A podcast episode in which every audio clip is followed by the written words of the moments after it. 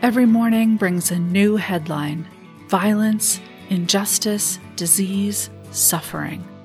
It's a lot to take in, and if you're like me, you've probably started to dread the daily routine of scrolling through the news.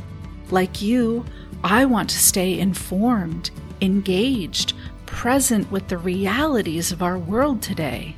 But all of those headlines had me questioning just how much good was really left in humanity. And for a heart on sleeve optimist like me, that really started to take a toll. Over the last year, I started to wonder what it would be like to live in a world where I didn't dread the day's news.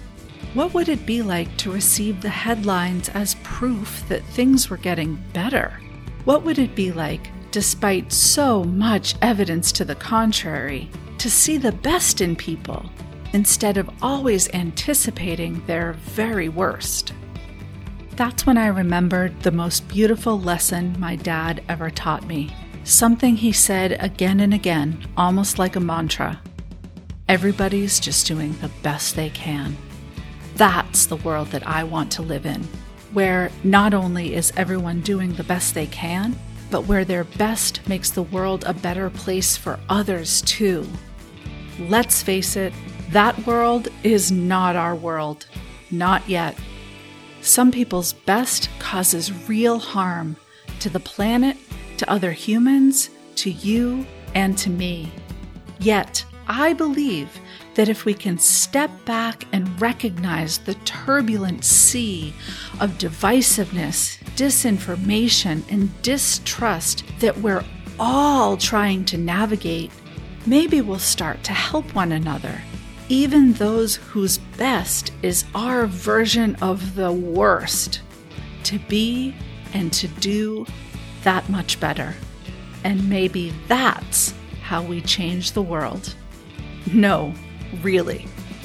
My name is Phyllis Wilson, and this is We're All All Right, the show that explores all the reasons we have to be hopeful, even joyful, about humanity and about our world today, so that instead of feeling like all is lost, we start to wake up every morning and think, cool, we're going to be all right.